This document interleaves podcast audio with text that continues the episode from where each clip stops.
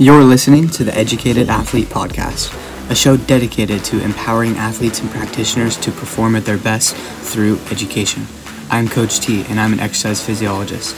If you want to elevate your game, take your fitness and sport performance to the next level, or become a better coach, this is the podcast for you. Let's learn. All right, all right. I am beyond stoked to have Dr. Michael Garrison here with us for the Educated Athlete podcast. Welcome. How are you doing, my man?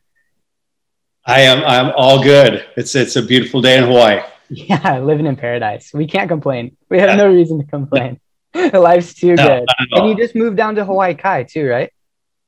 Yes. Yeah, we've been out here now for oh gosh, it seems about five months. Yeah, but it might incredible. be a little bit shorter. There's, Beautiful. There's still some boxes. We still are like you know we, I'm building beds in a grill this weekend. That's my, Ooh, my life's good. A little yes. paradise barbecue. Yeah. Nice. Yeah, when we get that grill going, you know you're on your way over here. yes, I'll be there. Count me in for sure. Awesome. Well, I am beyond stoked to have you. Um, how about you give our, our viewers and our listeners just a little bit of background information about you? Oh, sure. Uh, my name is Michael Garrison. I grew up in the San Francisco Bay Area. Um, you know, ran in high school, ran in junior college, uh, ran and raced bikes uh, as, during an undergrad at UC Davis. Um, took a year off or so after after school to race bikes some more, which was pretty fun. Uh, then, I, no, I guess to back up, I always wanted to be a coach. So the, the goal has always been coaching. So my undergraduate degree is um, in technically in physical, or it was physical education. I'm part of the first ever exercise science class at UC Davis. Oh, oh, gee we, we were we like all through we were physical education which you know okay. at, at, the time like it, the, the undergrad major is brutal yeah. I mean, it, we had OChem, physics, like everything. It was, just, it was really, it was, it was nasty. Um, and it was physical education. So it sounded like we were handing out like badminton rackets and things like that. So, okay. Yeah, no, not, not at all. Um, so undergrad in exercise science. Uh, then I went to Arkansas to uh, get a master's and wound up picking up a PhD there. Um, the, the, big reason to go to Arkansas is, is I worked with Lance Harter, uh, okay. who was one of the all-time great uh, college coaches. Uh, legend, very, very legend. absolute legend. Yeah. Uh, very, very dear friend. Um, he just had a birthday last week. Nice. Uh, happy birthday, Lance! yeah, happy birthday, Lance. And everybody blow him up on his Facebook or Instagram, although I don't think he ever checks it. Um, but um, you know, worked with Lance for six years and and learned a ton and was was able to really hone my craft there. Um, picked up a master's degree in business management or sport management. So I really wanted to learn more of the, the business side of whether yeah. it was in athletics or starting a company.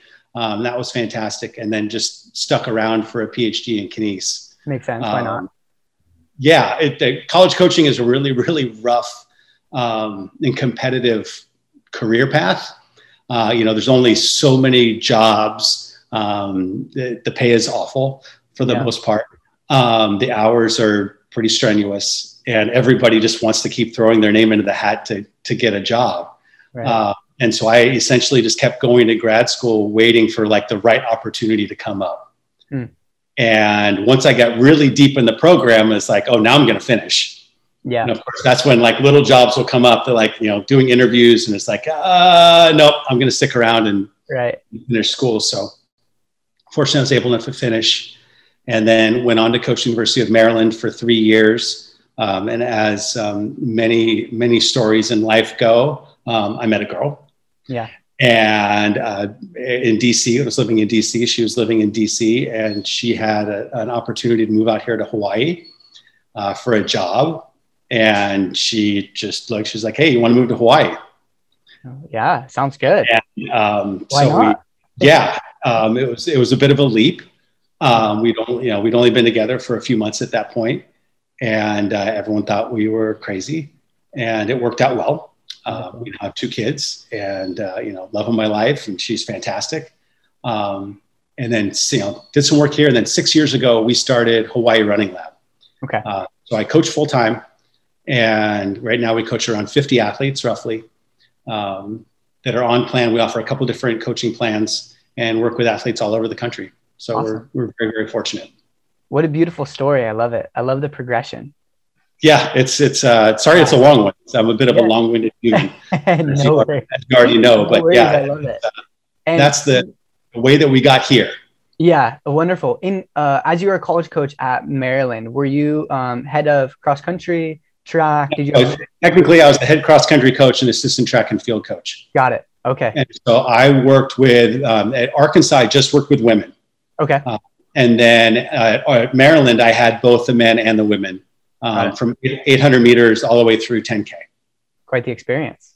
Yeah, it's it's um, you know you know male and female athletes are you know very different in their in their own uh, in their own right. But then you know really this the thing I the primary thing I learned at Arkansas is that every single individual athlete is an individual athlete.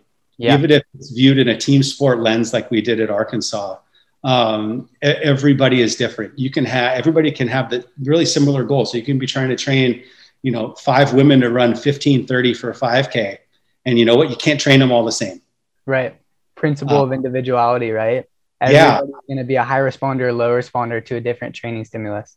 Yeah, that's exactly it. And so, really, you know, getting to know your athletes and figuring out, okay, what makes them tick, you know, and they, even just coming down to like, do they need to work out with a group? Do they need to work out kind of by themselves? Are they better off like um, more attention, less attention, um, an extra day off in between workouts, or do we work out better in the morning or at night, or you know, there's, there's all these other things that that come into it. And so, I, you know, really understanding where each athlete is um, is is huge. You know, we can all we can all read the books, and there's a lot of great ones out there that are like, hey, if you just follow this this plan, you're going to be amazing. Right. Um, but the challenge is, okay, that's like a 20 week plan to get you ready for whatever.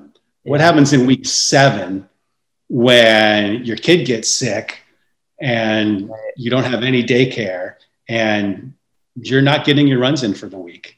Yeah. How do you or you know, or you get your second COVID shot, and Brutal. you're just you're Brutal. just Did you get your second shot? no, not yet. I have my Oh, first. I had my second Pfizer. Oh. I was out for a day and a half, shivers, chills, but yeah, mine mine's on Cinco de Mayo. So uh, Nice. yeah, nice. yeah, Well, that's- hopefully you have that's- a smooth second transition.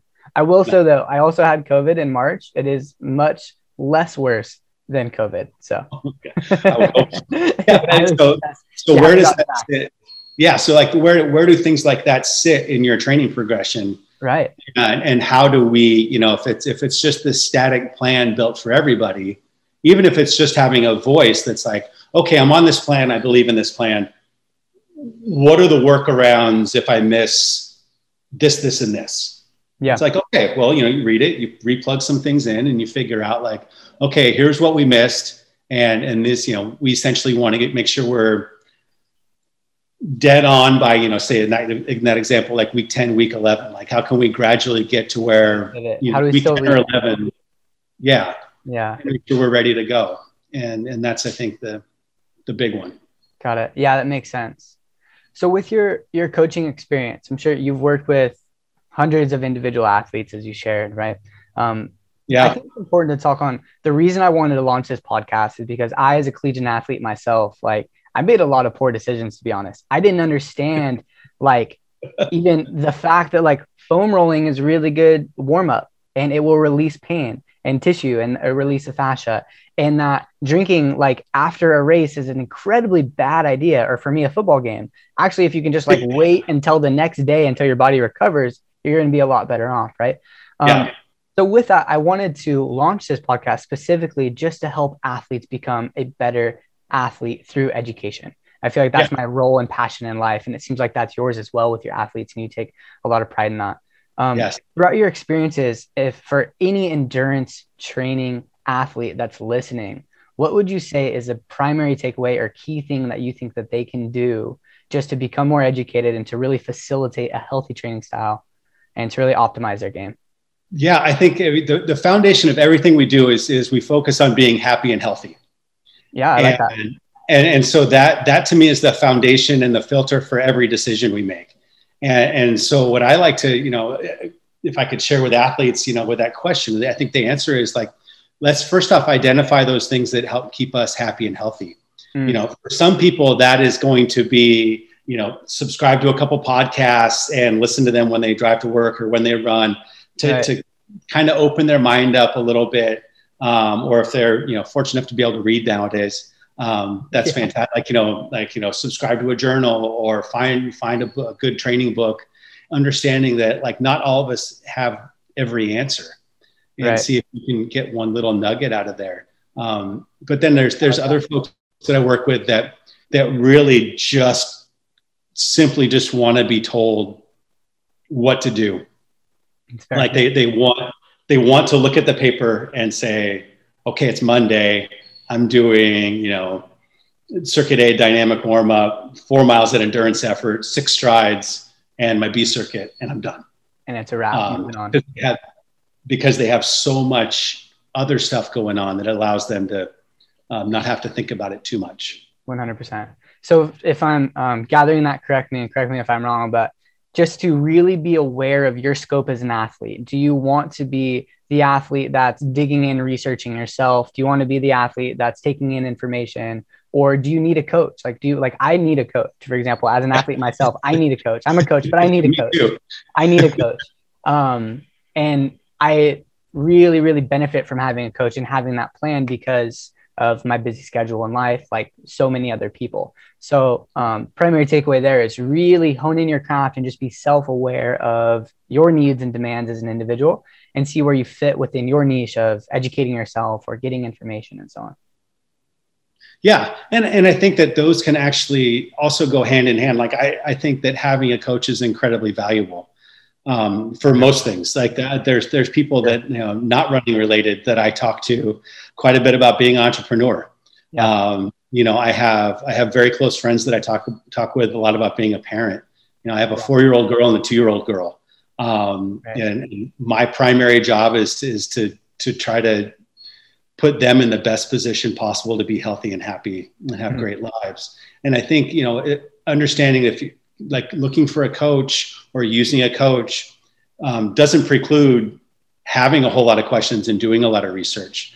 Yeah. Um, some really fun athletes that I work with are super studious yeah. and will right. will bring will you know just hit hit me with questions like, "Hey, I just did this workout. Does that mean hey, I read this or I did this?" And they'll like, boom, and it's you can tell they've been thinking about this and right. processing it. And then they'll put it all in an email or we'll jump on a phone call or a FaceTime like, hey, what about this? Um, and it's great because I know them as individuals. Mm-hmm. And I can say, okay, like we're we're now, you know, we've been together for a year and a half. Like this is great. This is why we're doing what we're doing.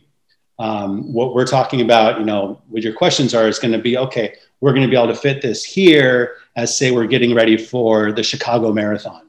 Right. Uh, so we'll take a VO2 max block and we'll plug this in here because I think we can do six weeks instead of four because you do a really good job being healthy and, right. and bringing all those things to the table. So I think there's also that middle ground of it's not either you do it all yourself, do all your research, or just trust somebody else. I think there's that, there's that, yeah, that there's that middle there. That, line. Yeah. Yeah.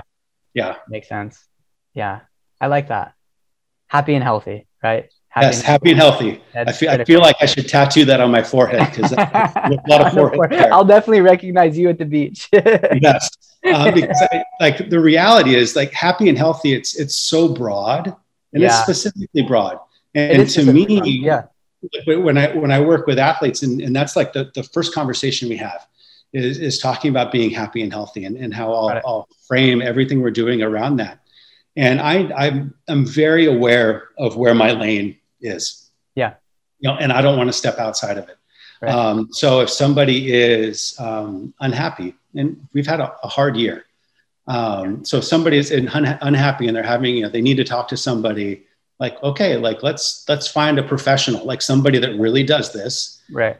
And and and get with that person and figure out everything that that you need, because if we try to layer training and you've got some other stuff going on, that's that's tough.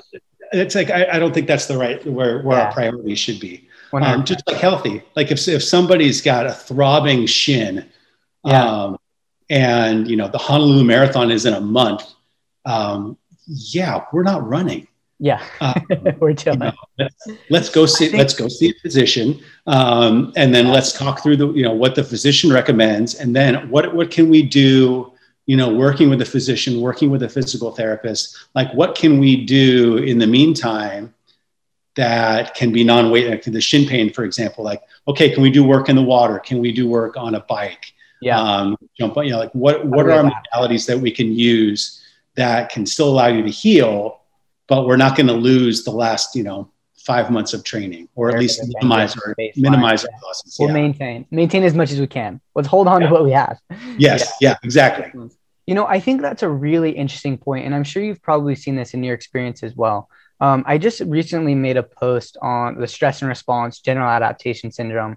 And it seems like so many runners and athletes are taking X program or something and they're just diving right into it. And I feel like a lot of people don't understand that our body's response to exercise, exercise is stress. And yes. we can only handle so much stress in the body. And that also includes life stress. We have this threshold because we know central nervous system stress is very similar to exercise stress from a chemical level and so on. Um, so when we apply these stresses, aka exercise, our body improves its functional capacity. It improves its ability to handle that stress. And if yes. we repeatedly stress, stress, stress the system, that's training. That's our goal, right? But it seems like so many people just jump way above that threshold where they're at and they get injured. So for anyone listening, do you have any like recommendations or directive on like how do you go about knowing your limits, knowing your scope? For example, I want to run a marathon, but they don't run. Maybe they've only done a 5K. But you probably can't get into a marathon training program just yet. You got to build 10K half. Full, like, oh yeah. And so on. And, yeah. So the big thing is to is to understand that that like like you said, the exercise is the stress. Yeah. Um, and and and to kind of layer on one more thing that you're talking about, like perceived stress and actual stress are equal. Equal. you know? for sure, sure. Like if if you are um, you know concerned about whatever that is like i'm going to lose my job oh my gosh how am i going like whatever that perceived stress is you might as well have lost your job like your chemical response yeah. is similar. is incredibly similar um, and so from an exercise standpoint it's it's understanding that okay this the you know our exercises are stimulus. Yeah. And we're not going to get the adaptation that we want unless we rest yeah. and recover and you know hydrate well and eat right. Like all of all of those things if we do all of those things right in our recovery period then we get the adaptation that we want mm. From the exercise right and getting people to understand that can be kind of challenging especially working with endurance athletes that um, tend to be um, a little bit closer to type a tend to be a bit a bit more like more more more more more right uh, it's it's it's one of those things like we have to recover. Yeah. We, we just have to. If, if we don't, then we're going to break. And, and that's the thing. So, you know, in talking with somebody, you know, say somebody comes to me right now and it's April when we're talking and somebody says, Hey, I want to run the Honolulu marathon and I'm not a runner. Okay. Okay. Like I'm not going to say no. Like I'm, I'm never going to tell an athlete like their dream is. Oh, you can do it. We yeah. have to be systematic and strategic in our approach. Yeah. And, and also figure out where our goals are. Like yeah. if somebody comes to me and says like, "Hey, I'm completely inactive and I'm going to run the Honolulu Marathon and I'm going to run it in two hours and 30 minutes," then we back off and we say, "Okay, well, let's we, we have got some you know significant work to get done and and you know I'm not going to say it's not possible, but it's going to be you know we need to be honest you know." So then it's really working you know through periodization and setting up like you know April to December, okay, what is this going to look like? And we, we, can't just go from zero running to 40 miles a week. Right. Uh, you know, and then we, we build that progression and see what's manageable, mm-hmm. you know, where we can maintain being happy and healthy. And then we set benchmarks along the way to kind of a determine fitness, yeah. you know, where, where, where our training paces should be. Mm-hmm. Um, and then also to see like, okay, are we improving or are we not improving? You know, we right. always want to responding or not think, responding yeah, I think everybody wants to talk like, okay, we're always going to improve. Well, sometimes life happens. Not always. Yeah, not always. And and so, okay, you know, figuring out what's going to be the thing that works for that athlete, and then you know building up like if it's that non-runner okay like okay can we run 5k yes okay can we run 10k check you know can we get through a half marathon check um, and essentially making sure we can get to all those checkpoints mm-hmm. safely because then you know by the time we get to september in our in our current model by the time we get to september we're going to be a different human than we were when we started in april. 100% huge transformation. Yeah. And so then it's like okay this can be you know what maybe turned into hey we might just wind up walking a nine hour marathon. Yeah. To okay maybe we're like at a 430 range or a five hour range. Like what's reasonable for us? yeah. yeah. and you know are we going from walking to walk running to running? Um, right. And it just takes a, I think that the big thing for people to realize especially here in hawaii because the honolulu marathon is such a big draw um, that I get a lot of athletes that'll reach out to me in like August, September. Mm, and we'll have this, conver- this great conversation. Yeah. That'll just say like, Hey, I haven't run since last year's marathon um, that I walked in eight hours and I'm, I'm, I want to do better this year. And like, okay, we're like whatever, 14 weeks out or 16 weeks out. Like mm-hmm. we need to have some foundational work prepared yeah. and done because if we go from zero, our, our long run is zero, and if we have 16 weeks, like we can't go to you know from zero to a 13 mile long run in three weeks. Right, 100. percent Yeah, we can, but but they won't make it the, the, starting line healthy, happy, and yeah. healthy. They're not going to yeah. make it there in the first place. Yeah. yeah, yeah, that's exactly it. It. I love that. Um, and so with that, talking about running speed, it seems like um, from a lot of people I've worked with, there's there's usually two things that runners are really interested in. One, they either want to run faster, or two, they want to run without being hurt. And usually they want to run without being hurt because they want to run faster and they're limited by their performance, or they're very passionate about running and hurting is no good. It takes away from your passion. Um, yes. So to talk on um, specifically on the injury prevention, I feel like we hit on that pretty well. Transitioning yeah. into the running speed, though, um, I think you shared something really interesting in our previous conversation that I think is critical for a lot of people to understand. And that's your running speeds determined by your stride frequency times your stride length. Yeah. AKA how quickly you step and how big of a step you take. The result of that, the product of those two, is your running speed. And yeah. that for a lot of people really simplifies, I feel like, the running gait in biomechanics or kinetics, which is what we'll be talking about. And kinetics are the things that you can see in biomechanics. But with that, I know that you did your dissertation work on stride frequency, stride length, and some kinematic work in some elite runners. Um, and yeah. I think it'd be really interesting to share with anyone that's listening um, some of one the key takeaways from that, but also what is stride frequency? Is it why is it important? And cadence. We hear so much about cadence, right? Oh, yeah. your cadence has to be 180.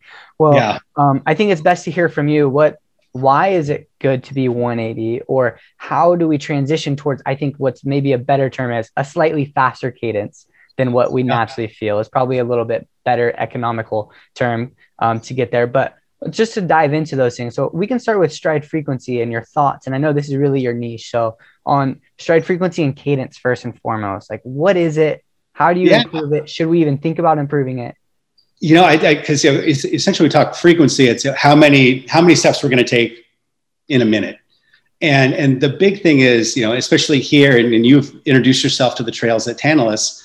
Um, so working with, with trail runners is in addition to you know road endurance athletes, you know, it's, it's how many steps we're going to take, and what do those steps yeah. look like? Are they you know, if you're up on those trails, you're pitter patter, pitter patter, pitter patter, like you're like a little mountain goat. Yes. So your, your lengths are going to be really, really small. And they're really going right. to be dictated by what we're going to step on or over.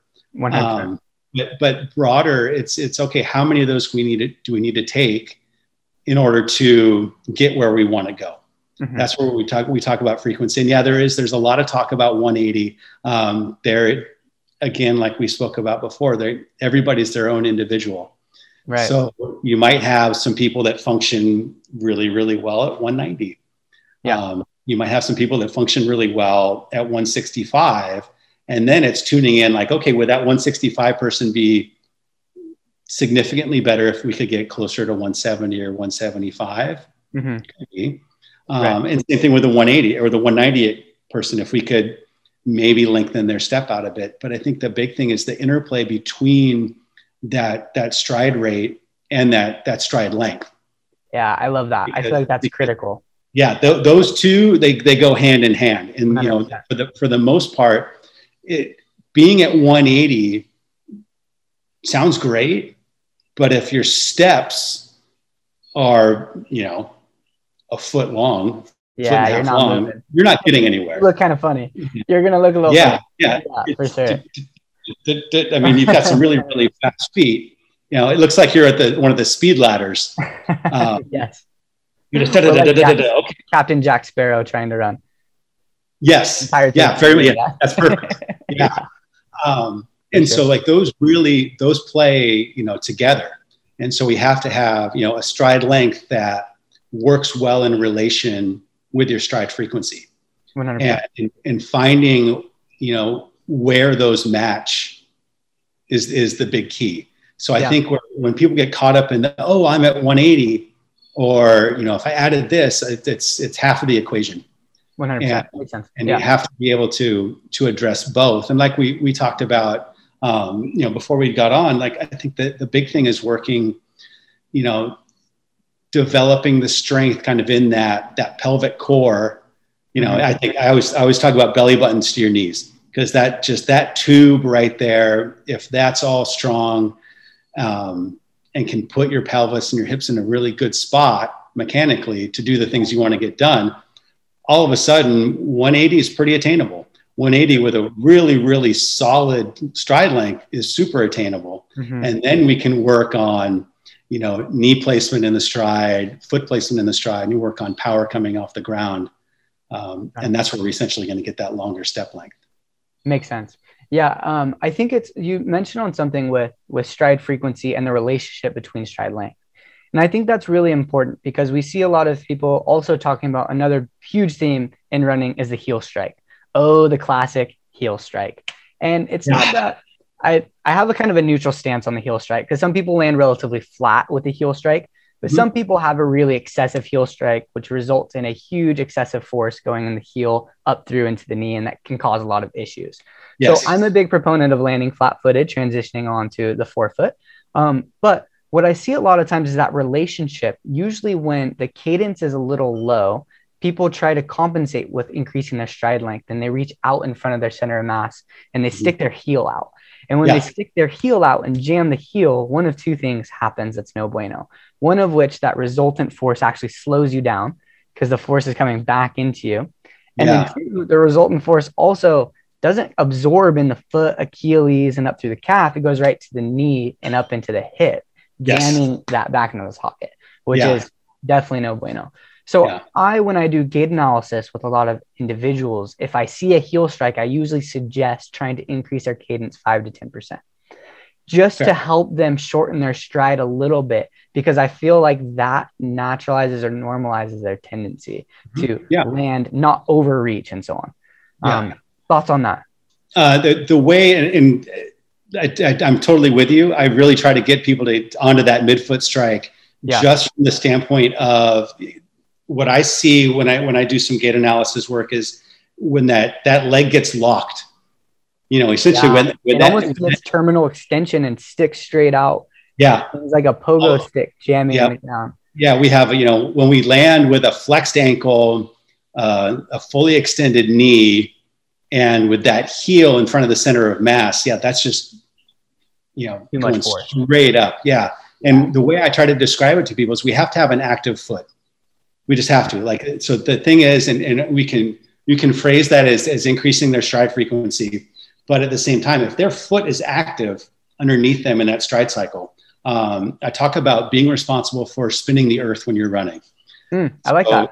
So if, like while that. you're on your run, like if if you have active feet, um, you know, if you think, hey, my job today is I have to spin the earth, I have to be able to have that foot active underneath us the whole time. So that that addresses our front end mechanics Right. as well as our back end mechanics. Yeah, yeah. That's a really hard to have an active foot and have, as lots of endurance runners do, like non-existent back end mechanics Right. like so many Right. endurance runners like we're all pushers like we Mhm. talked about before so they, they really focus on getting that there and then we have momentum and so the hips everything is moving forward right. and we, we've, we've done a good job with our steps for 30 or 40 feet we have momentum And now we just kind of reach and we pick ourselves up. We reach and we pick it back up again. Yeah. Yeah. And if you if you work on having that active foot underneath us, we're also going to engage the hamstrings. We're going to engage the glutes. Um, Right. That heel is going to come up a little bit more on the backside. And then when the heel comes up a little bit more on the backside, it makes it easier to swing through Mhm. use the hip flexor, bring up the knee a little bit more, swing the shank out, Yeah. have an active foot underneath us. And then all of a sudden, we're in a position where, if we're strong enough, we've increased our stride length. And in that example, actually increased our frequency a bit as well. We're going to become a faster runner without sacrificing either one of those variables. one of those variables. Yeah, I love it. Yeah, that that's a great. I love the uh, analogy spin in earth beneath you. I feel like that's a very simple cue that makes you feel. Um, I went to. I'll never forget. I went to a Cirque du Soleil in Portland. Um, in I, I can't remember when. I don't know if you've ever been, but there's this huge like, hamster wheel basically, and there's this dude at the top sprinting on it and as he was accelerate the hamster wheel would go faster and he'd sprint faster and so on so i have that very vividly in my head spin the wheel beneath you but i really appreciate how that handles both the front side and backside mechanics um, Yeah. because it's a two component model it's a two for one cue that can really Yeah. help people. Um, so question for you with that. So for anybody listening that maybe knows that they have a heel strike or wants to experiment with their cadence and see if they can get a little faster run in without too much more effort and increase their economy how would you suggest that that somebody does that? So for example like if i go on a run today let's say i have a threshold run and i'm going to just try and hold a good pace for you know a 10k do i think about it the whole time am i constantly trying to spin the earth or does that make sense like how do i practically It does. I, I would actually recommend if it's a workout day, you're not thinking about it. okay got it So, so I would the way that I, I, I like to address mechanical issues um, essentially starts with drills, Yeah. dynamic warm ups, and strides. okay And so, and and on workout days, we'll do we'll do dynamic warm up, um, possibly do some drills, and then do some strides, and then do the workout. okay. And then on uh, endurance effort days, so our recovery days, um, our, our general mileage days, we'll do strides at the end of our run. Okay. And and to me that's when we that's our that's step one. Got it. To so thinking about strides, really in the Strides. strides. Like i, I love strides. Like we Yeah, were um you know at, at davis like you know we had a really nice field um, barefoot strides bare, like we did barefoot strides every day got it and, um, really ingraining the motor pattern, learning the Yes. motor mechanics of the barefoot right? Yeah. yeah and, and it's it's a scenario where those are only like 20 seconds long Right. like we can all focus for 20 seconds One hundred and then you can rest. And like if you're running with a buddy, it's really easy to do your strides because you know, Right. we were all at that point like, oh, I'm Leroy Burrell. Oh, you know, it, okay. we would all kind of play those games. We're all a bunch of like, you know, scrawny, like 15 minute 5K guys, like doing barefoot strides. Yeah. But it was one of those things where, yeah, it reinforced the, the neuromuscular patterns Okay. to where then like then once you have those and you're comfortable with those then you can take those into your endurance effort days I see. and where where then you can kind of start working on patterns and okay i'm going to think about this for a minute i'm going to think about what my mechanics look like um, from here to the corner Yeah. and really you know, like the kind of the, the eating an elephant approach one bite at a time right. One bite at a time. as opposed to okay today on my 10 mile run i'm going to focus on um, you know bringing bringing my nip my knee up from my hip and Yeah. i'm really going to focus on that Because you um, can't do that for an hour, hour and a half. no or that's however exactly it so so if we can if we can work on that through our strides and then start to work on that piece by piece through our endurance effort runs long. because then on on workout day that's already hard Yeah. Just get after it. Just go Yeah. hard. Let's just And get this then, done. you know, yeah we we can ultimately you know you know kind of you know as as we're building this masterpiece of a meal Yeah. um, we, we can really focus on getting the work done that we need to get done and over time especially if we later in the drills you know in the warm-up stuff I, I think that's incredibly valuable and then the, the other side of that is we have to make sure that we're strong enough to be able to do that even Yeah. if it's just in, in some Yeah. really simple um, you know body weight work that's if it's more than what they're already doing as an athlete then that's a win if you have an athlete that already has a well established um, you know four to six hour routine that they're doing well then it's it's looking through the routine that they have and Yeah. okay how can we specifically target like some of these postural muscles to make sure that we're in a great position to execute on you know on runtime Got it. Yeah, one hundred percent. I really, I really like and appreciate that that piece of layering it in with strides. I feel like that's huge Yeah. That that's in a, a gem in itself because you're allocating actually a lot of time because um, in all the programs, I'm not sure about you, but all the programs I write, there's a stride. Anytime that you're running at the end of the dynamic warm up, there are strides. Maybe Yes. less, maybe more, but you need to be at a Yeah. very high speed, ha- faster than your race pace, learning about Oh. the kinetics and kinematics about how do you move faster? How do you propel yourself faster? Yeah. Um, because I feel like the one thing that a lot of endurance runners aren't doing, and especially our novice to intermediate runners, is running really fast. Yeah I hear a lot, okay, I want to run a 5K in, let's say, 15 minutes to make the math easy. Okay, Yeah. roughly, you need to do a five minute mile. How Yeah. many minutes a week are you spending at that speed? The answer is usually Yeah. is not very much. yes So, Okay, for you to get there, then we're going to need to spend some time in like almost the 430 range, just Yeah. getting comfortable there. We're going to need to push back really fast, doing some 200s and things like that to get you to that that speed and get comfortable with that speed. Yeah, and so we'll, we'll we do something just a little different because I, I think you're dead on, especially when we look at like a, a 15 minute, like a, a really fast Right. fast athlete. Um, we'll do our strides with the athletes that I work with more kind of in that like that 75 to 80 percent range. Okay. So it's not it's so it's not a full sprint. Um, Oh, yeah. it- there there's a ton of value kind of in that that hundred you know over 100 percent Mhm. essentially. Only do it so often too, though. Yeah, uh, I think that the, the hard part is for just just for me because I think when you're working with um, elite athletes or athletes that you you can see like if you're on the track with them right. and you can you can really be That's there you, Good point. Yeah.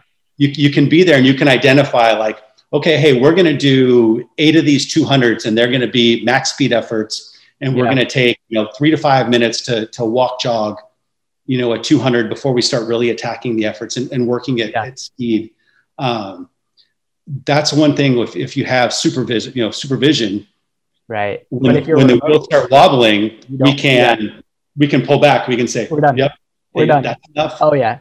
I like to pick out athletes individually. You you're done. Why? No, just please, you're done. Hamstring's Yeah. gonna go on the next one. We're Yes. moving on. You're Yeah. done. You met And your so- capacity for the day. Yeah. Yeah, and with a lot of the athletes that we work with, you know, I, I'm not I'm not able to supervise them. I see. Yeah, Yeah, and, and so what we'll work on, you know, the the athletes. I'll, I'll take the example of when we do a VO2 max block Mhm. somewhere, and I don't do it with all of our athletes. I just do it with the ones that I think are are at a You're place where they're ready for it, Yeah. um, because the like we really have to have a level of communication that just Right. because they see that we're doing 10 400s um, with you know Right. four to five minutes recovery, that might not mean we're doing 10 400s.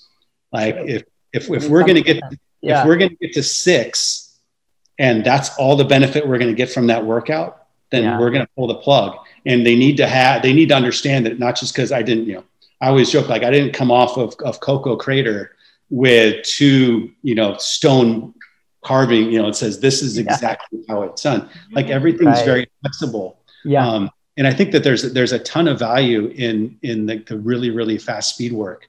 Yeah. Um, just making sure that the athlete is ready. I love I love that approach. How do you think so for for anyone listening, for example, or even your athletes, like how do you help someone understand when it's time is time? Because we talked about this before, right? You have a stress Yeah. response and exercise is a stress. Yeah. And so our body doesn't recognize six 400s versus 10 400s. It just recognizes the stress load. Like, Yeah. holy shit, this is gnarly. Yeah. Or Yeah. like, I'm kind of okay, but this is getting gnarly, for Yes. example. So, as an athlete, sometimes it's hard when you get prescribed 10 400s. You're like, okay, I got to finish my 10. But really, maybe six is the right optimum load for you that day because maybe you have, if you're a collegiate athlete, a test. If you're a parent, maybe your kid is needs some love, extra love that day, or partner, colleague, whatever it is. There's so many other things, right? So, Yeah. how do you help people or your athletes understand when is it time to pull the plug and that it's okay? They're actually going to adapt more. They're going to get a better adaptation if they pull the plug early rather than overdo it. I, I think that the big thing is is getting athletes to understand that everything's about communication. Mm. Um, you know, and, and making sure that we're in a position in, with our relationship where they feel they feel comfortable a with questions and b like I won't prescribe that unless they really understand what we're what we're looking for. Makes sense. Um, Makes and sense. and we'll we'll have a conversation very similar to like we're, you and I are having right now. Yeah. Uh, hey, this is what this is going to look like. You know, the only thing we have, like you know, if it's one of those things, like our long run in a VO2 max cycle will be like maybe eight, 10 miles tops. Yeah. Um, on a on a Saturday or Sunday, and we'll do a track workout and a, a hill rep workout. So the hill rep workout is hard, but there's nothing that's necessarily attached. Like there's no ego attached to that. It's not around a track. There's not, it's like, hey, we know the effort we want because we ide- identified it on the track. 100%. Now we're going to go someplace and, and work on, on our strength at that same effort level, kind of going, going up and, you know, essentially a walk recovery. Um, but, but having really open communication about the expectations is it's, it's, it's massive. yeah. Uh, and when you have that relationship with the athlete, it makes it significantly easier to to manage. And of course, mistakes mistakes happen, and they they might you know if they pull it too early, okay, we pulled it too early, we learn, we talk about it, we figure it out. If they pulled it too late, then we make adjustments to what's going on. 100%. it was a Tuesday workout, okay, what does Wednesday, Thursday, Friday, Saturday look like?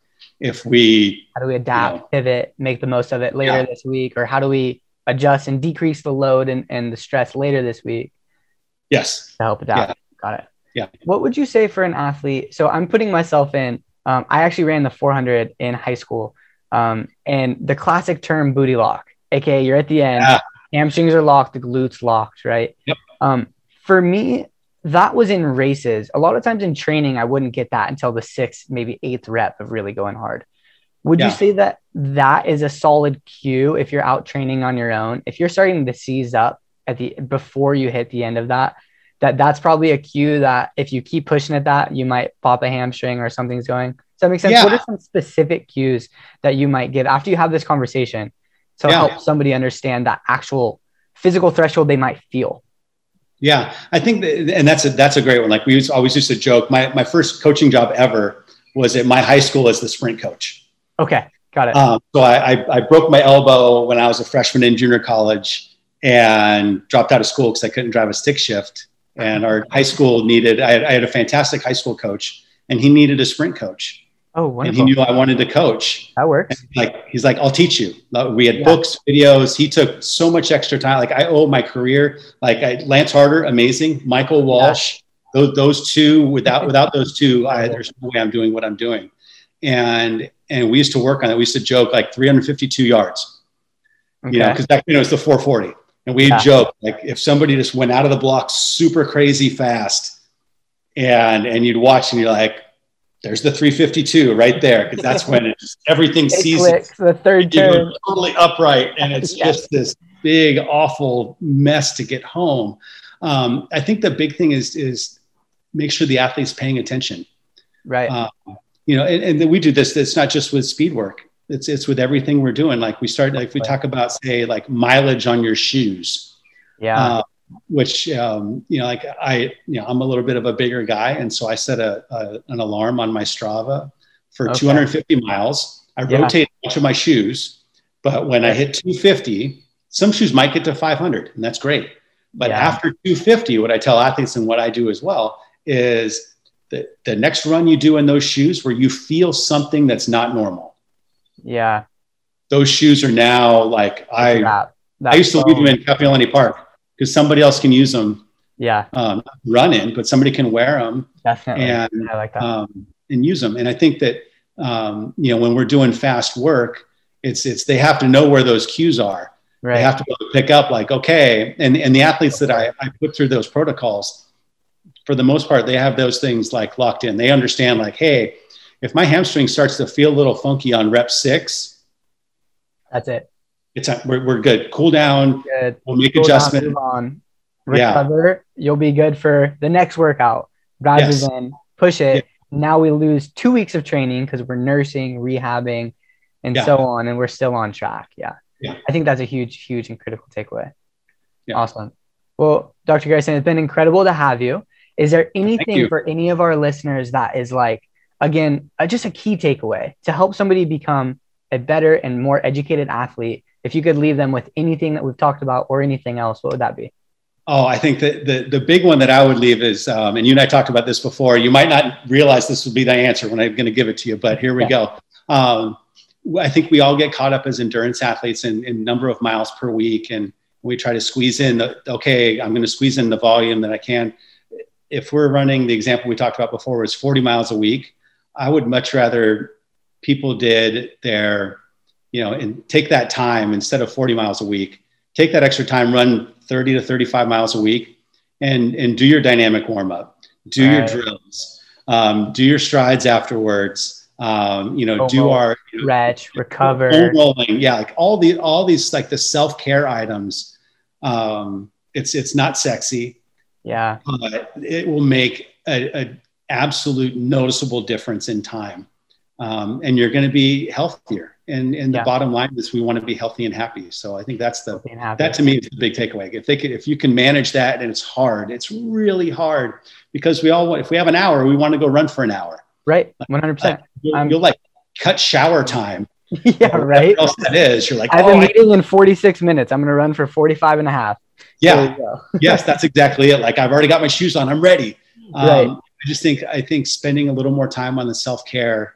Um, and then I'm going to say one more thing um, that we didn't talk about before. And I know we're trying to wrap up, but uh-huh. as, as we all like get vaccinated and all this kind of like, like start to run with people. Like yeah. when it's safe, um, right. I love start, that. Start to approach. be around people because um, I, I, think we all we all miss. I mean, I'm not sure we're all ready to hug yet, um, but I, yeah. I, think that I think that that having some outlets where we can like talk in person and be around people. It's been a right. tough year for a lot of folks, and um, even folks that, that you may think like had their stuff together. Um, maybe they just want to go for a nice easy run, yeah, and and have somebody to you know talk about their favorite band or talk whatever is like on their mind, like just talk story. Like, yeah, you I think that's miles be, off with friends. Oh my gosh, yeah. Disappear at crazy fast paces too. Yes, they disappear. Yeah, yeah that is huge, and that is something that I feel like every runner needs right now is is a running friend. So yes. if you're listening, yeah. if you're able and willing, throw on a mask. Another thing too, um, real quick, also running with a mask. Oh, goodness. I see so many people without a mask, and yeah my thought on it is that if you should always have one with you, one, a buff is great because you can slip it up and slip it down too. So try yep. to stay away from the really thick double-ended masks. Um, but uh, any thoughts on mask? And I hear so many people, I hate running with the mask, but it's like, it's not about you. It's about everyone else. How do we, yeah. how do we appreciate and respect each other? So any thoughts on like rocking a buff or like I use the yes, buff I, and I just pull it up and pull it down. Yeah. yeah. I run with a buff every day um, and okay. have been ha- and have been every day for whatever we're on like 15 months now or 14 yeah. months. Um, and and I think I, I, I, agree with you. It's it's more about everybody else. Like I think the way that I would, the way that I do manage it is I try not to run a where there's a whole bunch of people around. Yeah, it's fair. Um, so most most of my routes I can run with it down almost all the time. Yeah. If I see somebody, you know, kind of you know eh, coming opposite direction, or if I'm passing people, just put it on because yeah. for the most part it's like 30 seconds. Yeah, it's so like, easy. Pull it up. Um, you know, and then I think as we as we get vaccinated, as we're as we're actually you know talking right now, the CDC is working on new guidelines um, on outdoor mask wearing. Right. Which um, you know, I think I think that there's, from what I understand, uh, I'm not a virologist. Um, like I'll stay in my lane.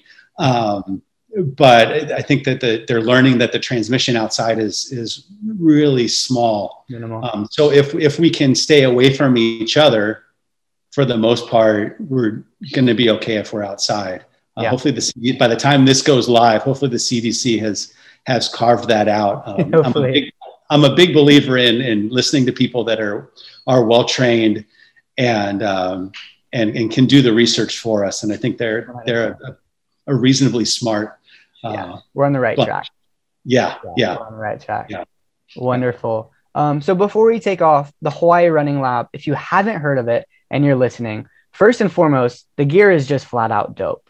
It is like it is just sweet. Like the hibiscus, uh, I think the hibiscus singlet, like it is, it is awesome. But um, could you tell us a little bit about all of the services that you offer, um, the virtual yeah. races, everything that you going on have going on, and where can people find you and contact you? Because you are one of the most elite coaches I've talked to, and how can we get people in your door working with you to get hopefully to the starting line of the Honolulu Marathon that I think might actually go in December. I think it's. I agree. I think it's going to go. I think well. it might go, um, but how do we get people to you? How do we get people ready here in Hawaii and across the world ready for their races coming up? Yeah. So we thank you for that. So uh, you can get us at hawaiirunninglab.com. Um, you could also like follow us on Instagram or Facebook, which is just Hawaii Running Lab. Um, my contact info is on our website or on our social media accounts as well. Um, the phone when you call Hawaii Running Lab is is this phone.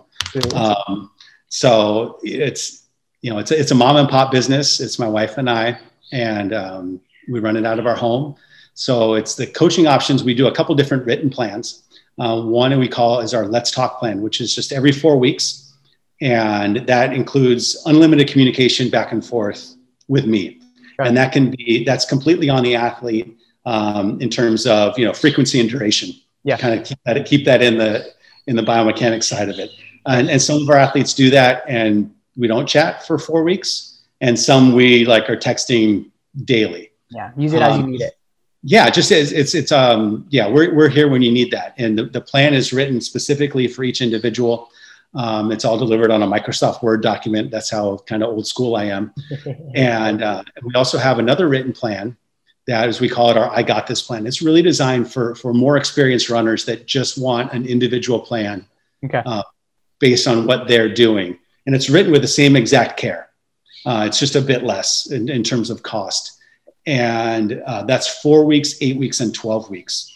Uh, when we first started, uh, I had that all the way out to 26 weeks or 24 weeks. I guess 24 weeks was our longest. And what, right. what I learned, what I learned in that was just in my experience, like getting 12 weeks of really solid, consistent training where there's no hiccups is an incredible challenge. Yeah, that's tough in um, itself. And, and so people would sign up for these 24 week blocks because it was less expensive right. and would get to a point and they you know they would get sick or something would happen with life or they'd travel or whatever those things were and they would just fall off right and we feel lost like i don't want anybody to ever feel lost with their training 100%. Uh, and so we shortened those up a little bit. And then we also do just an hourly meetup that we call our Let's Meet. Okay. Um, we've been doing a, a, lot of those over, you know, FaceTime and telephone in the last year. Um, also do those in person now, and um, and that's really completely driven by the athlete. Got it. Uh, I do that with athletes that I don't coach, as well as athletes that I do coach. Okay. And and it's just based on whatever they want to talk about. Yeah. Um, the gear we design it all. It's our own. It's our own label. Um, you know, we're, we're hoping to get it into some local running stores, local like mainland running stores here in the next, you know, hopefully the next few months. We'll see how that goes. Cool. Um, but yeah, that's the easiest way to get us HawaiiRunningLab.com. And we'd love to, uh, we're always taking athletes and we're here to help. Awesome. Well, Dr. Garrison, it's been an absolute pre- pleasure. You have dropped some serious gems. I'm sure people will really appreciate it. Um, so again, thank you for tuning in to the Educated Athlete podcast uh, stay tuned for the next one. We'll be dropping soon. Awesome. Aloha.